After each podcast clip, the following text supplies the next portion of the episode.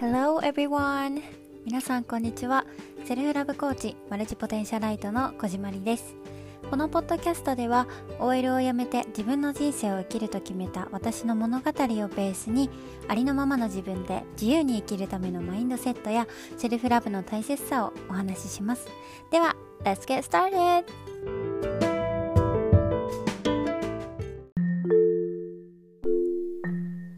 皆様、明けましておめでとうございます。2020年に、あ、間違えた !2022 年になりましたね。本当に時間が経つのって早いなと思っていて、この中で、まあいろいろね、あの状況が変わってしまって、私はここ数年、あんまりこう、2021年はこうだった、2020年はこうだった。とかっていうよりもひとまとめになってるような感覚に陥ってるんですけど皆様いかがお過ごしでしょうか？で今日のテーマなんですけど今日のテーマはマルチポテンシャライトの私が今まで挑戦してきたことについて話したいと思います。前回ねあのマルチポテンシャライトについてすごく簡単に説明をしたと思うんですけど実際にあのマルチポテンシャライトについてもう一度ねちょっとご説明すると様々なものに興味があってあのー、それを深く探求していく人たちのことを言います。でじゃあ実際にマルチポテンシャライトの私がどんなことに興味を持ってどんなことに挑戦してきたかっていうのを紹介していきますでは Here we go! じゃあまず小さい頃私が何になりたかったか私の夢は何だったかというとディズニーランドのキャストのお姉さんになることが夢でしたこうディズニーはね私すごく好きでよく遊びにも行ってたんですけど映画だったりそういうのもすごくよく見てました一番好きだったのはタイトル忘れちゃったんだけどあのアリのあの虫が出てくるバグズライフ、あ、思い出した、バグズライフっていうね、あの、映画がすごい好きでした。なんでかわかんないんだけど。はい。で、あの、すごくお姉さんたち優しいし、笑顔で、すごくキラキラ輝いているように見えて、素敵だなと思って、あの、卒業文集みたいなのにも書いたのを覚えています。じゃあ、小学校に入った時に、何が、えー、私のなりたいものだったのかというと、皆さんグランドスタッフって知ってますか？で CA さんはね、結構聞いたことあるよっていう人多いと思うんですけど、CA さんは飛行機に乗ってから、あの、いろいろお手伝いしてくれる方で、グランドスタッフは地上で、あの、チケットの手続きとかをね、お手伝いしてくださる方のことを言うんですけど、私が小学校のに入って何年生だったかなちょっと忘れちゃったんだけど初めてね飛行機に一人で乗るっていう時がありました。でその時に一人ですごく私心細かったんですね。だけどもう素敵なお姉さんたちがあの一緒に行こうって言って案内をしてくれたり、いろいろお話をしてくれたり、あの、ね、それで何回も私が乗っていたら、いつも乗ってくれてありがとうっていう風にね、例えばあの、はがきをいただいたりとかして、すごくそういうサービスというか、に、なんだろう、胸を打たれたっていうのかな。で、私も、あ、こんなお姉さんたちみたいになりたいなって思ったのはすごく覚えています。だから、そこから高校ぐらいまでかなは、グランドスタッフになりたいと思ってました。やっぱり小さい頃からそうなんだけど、一つのことをね、こう夢に持とうっていう考えって、私たちがよく教わることなんじゃないかなって今振り返ってみて改めて思いました。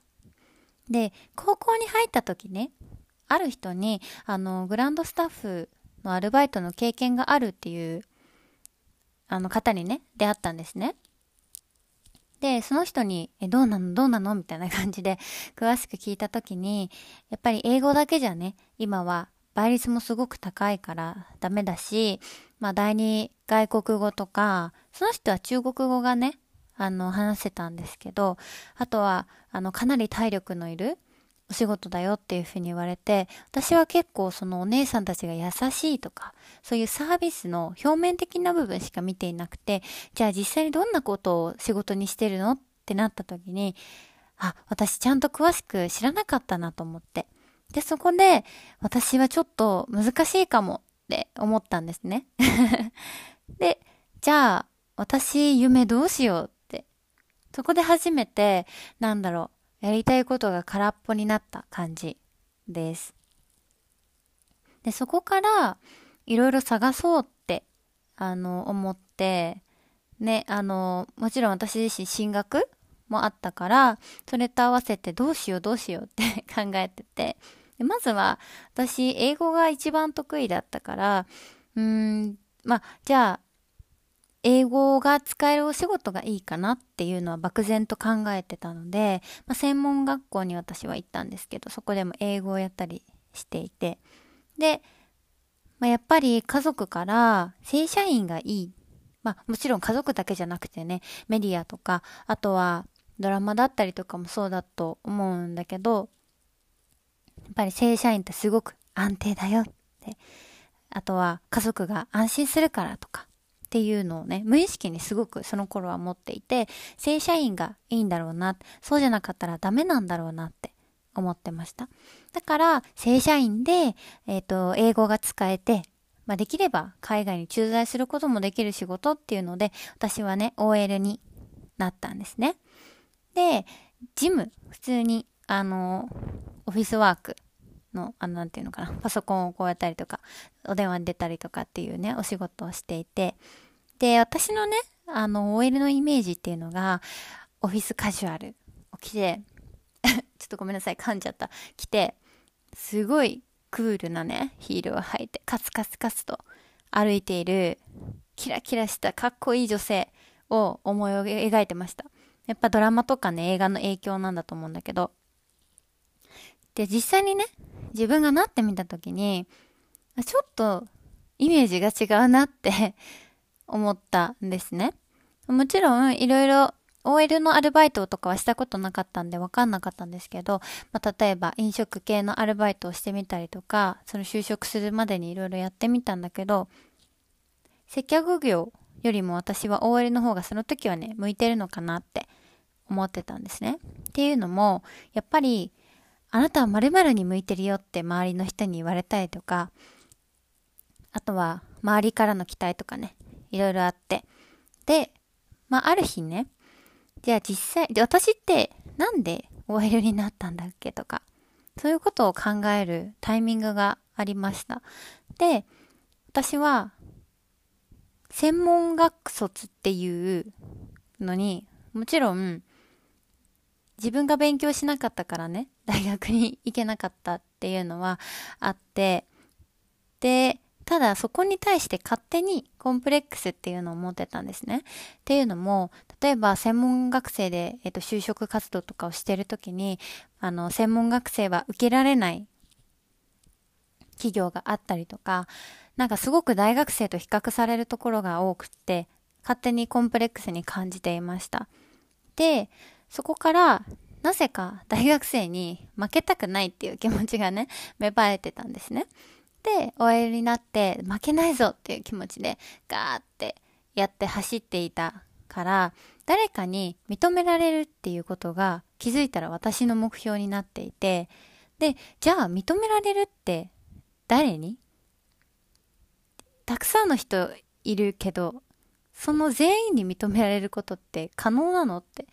考えた時に無理だなって思ったんですよ。だって認める認めないってその人の価値観とか独自のね 判断基準があってっていうかそういう風に評価するっていうのもちょっとどうなのかなって あの思うんですけどそうっていうのがあってじゃああれ？私このまま他人に左右されてそんな人生でいいのかなって思って、私は嫌だってその時に思いました。だから、じゃあ、私って何がやりたいんだっけ？とかっていうのをね、考え始めました。で、実際に考えてみると、就職活動の時にやった自己分析とかよりも難しくって、なんか忘れちゃってることも多かったりとか、なんだろう、自分が押し殺してしまっている部分とかも多かったりして、で、それで、その時に、なんだろう、こう、なんていうのかな、自分が無邪気だった幼稚園とかね、小さい頃の気持ちを取り戻すような感じの作業をやっていきました。で、その時にじゃあ私がどんなことに挑戦したかっていうと、たくさんあって一部を紹介すると、カメラマンになろうかなとか、映像クリエイターになってみようかなとか、友達とちょっとオンラインコミュニティを立ち上げてみようかとか、でやってみたりとか、あとは、えっ、ー、とね、被写体？あの、モデルさんのお仕事をやったりとか、オーディションを受けたりとか、あとは一時期歌手になりたいと思ってたから、ボイトレに通ってたりとか、あとは、なんていうの？デザイナー、ホームページとかを作るようなデザイナーさんとか、いろいろやってみて、で、あえて違和感を感じる場所に行ったりして、この違和感って何なんだろうとか、何が私に合わないんだろうっていうのをね、すごく考えました。で、私ってすごい、こう、なんだろう、ハマって、で、そしたら、なんその時はね、すごく、もちろん、一つのことやりたいと思ったら、めちゃくちゃ本気だから、で、いろんな人にね、こう、これやってるんですとか、これがやりたいんですって言って。で、周りにね、あの、応援してもらったりとかして。で、その、応援をしてもらって、だから周りの人がね、期待をしてくれるわけなんですよね。で、その後に私がそのことをあの、飽きたから別のことを変え、に変えたんだって言うと、期待してたのに、とか、友達にはあんまりそういうことしない方がいいよ、とか、一つのことに夢中になった方がいいんじゃないの？とか、もう私先生に言われた一言で、今でも覚えてるのが、あの、学習障害じゃな、なんじゃないのって言われたことがあって、もうめちゃくちゃショックだったのね。本当にショック。本当に本当にショックで、先生がそれ言うって 思ったんだけど、そう。で、なったんだけど、でも、それをやめなかったんだよね。で、なんでやめなかったかっていうと、私の心のどこかで、いや、これってきっと間違ってることじゃないって。やりたいことをやるのって、自分が楽しいからできるし、挑戦することって悪いことじゃないって、なんか漠然と思っていて。でも今となっては本当にいろいろなことを経験してよかったなと思ってて、その誰かが期待するしないとか、あの、相手の期待っていうのって、ある意味、自分と切り離して考える、こう、バウンダリーを引く必要があるものだなって、今は思うようになって、で、例えばさ、本当に自分の友達だって思ってくれる人であれば、きっと私がこういう風にやってたけど、こういう風に次は変えたんだっていう話をしたら、あ、そうなんだって自分と向き合ってくれる人なんじゃないかなって思うんだよね。そう。だから、飽きてもいい。飽き性でもいいっていうことを本当に聞いてる、聞いてくださってるリスナーさんにも言いたいです。では、私がね、2020、21年か。21年、去年だね。に、やったことを実際にちょっと紹介しようかな。えっとね、大きく分けて、まあ10個ぐらいあって、Facebook のグループをオープンしたりとか、もちろんこのポッドキャストを始めたってこともそうだし、コーチをつけたりとか、シルバーリングを作ったり、演技を勉強したり、えっ、と、フードドクターの今資格を取る勉強をしてるんですけど、あとは、えっ、と、なんだっけ、あ、思い出した。料理の基礎の勉強をしたりとか、コーチングサービスをローンチしたり、1年間ハイターンヘアでいたり、えっ、と、水彩画を始めたり、などなど、っていうことをね、やったんですね。で、見たら、これって全然、あの、なんていうのかな、一つの系統のことではないと思うんだよね。うん。でも、いろいろやっていると、気づいたら、この自分がやりたいと思った時のワクワクが、本当にやりたいワクワクなのか、ちょっとなんだろう、違うワクワクなのかっていうのがだんだん分かってくる。挑戦しながらも不安な気持ちとかもあったんだけど、でも本当にそれでいいっていうことを改めて学べた一年だったなって思って。で、そこから私はマルチポテンシャライトっていう言葉にも出会えて、そこから本当に、あ、私って病気じゃないんだって、あ、これでいいんだって、そのままでいいんだって思えた一年だったなって改めて思います。で、私がね、インスタグラムとかを発信今もしてるんですけど、あ、よかったらアットマーク、あの、リンクも貼ってるんですけど、アットマーク、こじまり .54 で調べてもらえれば出てきます。で、その、インスタをやっていくテーマとかもすごく私、何年発信してんのかな ?2 年ぐらいインスタやってるんですけど、あの、テーマもすごく今まで変わってきてて、で、こじまりって〇〇っていうのが私は最初ないなってずっと思ってて。で、ただ発信する上でそういうの決めた方がいいよとか、何者なのとか、まるしないと成功しないよとかってね、よく言われてきて、やっぱり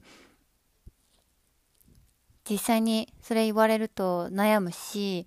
でも私はやりたいことをやりたいしっていうと、その狭間でね、すごくね、無理をして一つに決めなきゃって思ったりとかしたりしたんですけど、でも、いろいろ挑戦してみて思ったことは、自分のやり方って、もうみんなそれぞれ見つけられるっていうことだと思っていて、で、一つのことをやるにしても、やっぱりみんないろいろな角度からね、見てやっていくと思うし、こう、なんだろう。もしかしたら最後いろいろやった上で、スペシャリスト、一つのことを探求する人になるかもしれないし、あとは、なんだろう。バラバラでいろいろなことを同時並行で進めていくかもしれないし、最終的にこう一つのものにまとまっていくかもしれないし、本当にね、いろいろあると思うんだよね。だから自分が自分の可能性を潰さないでほしいっていうのを本当に思います。自分を大切にできるのは自分しかいないから、だからもう思う存分 ワクワクしたことをやってほしいって思います。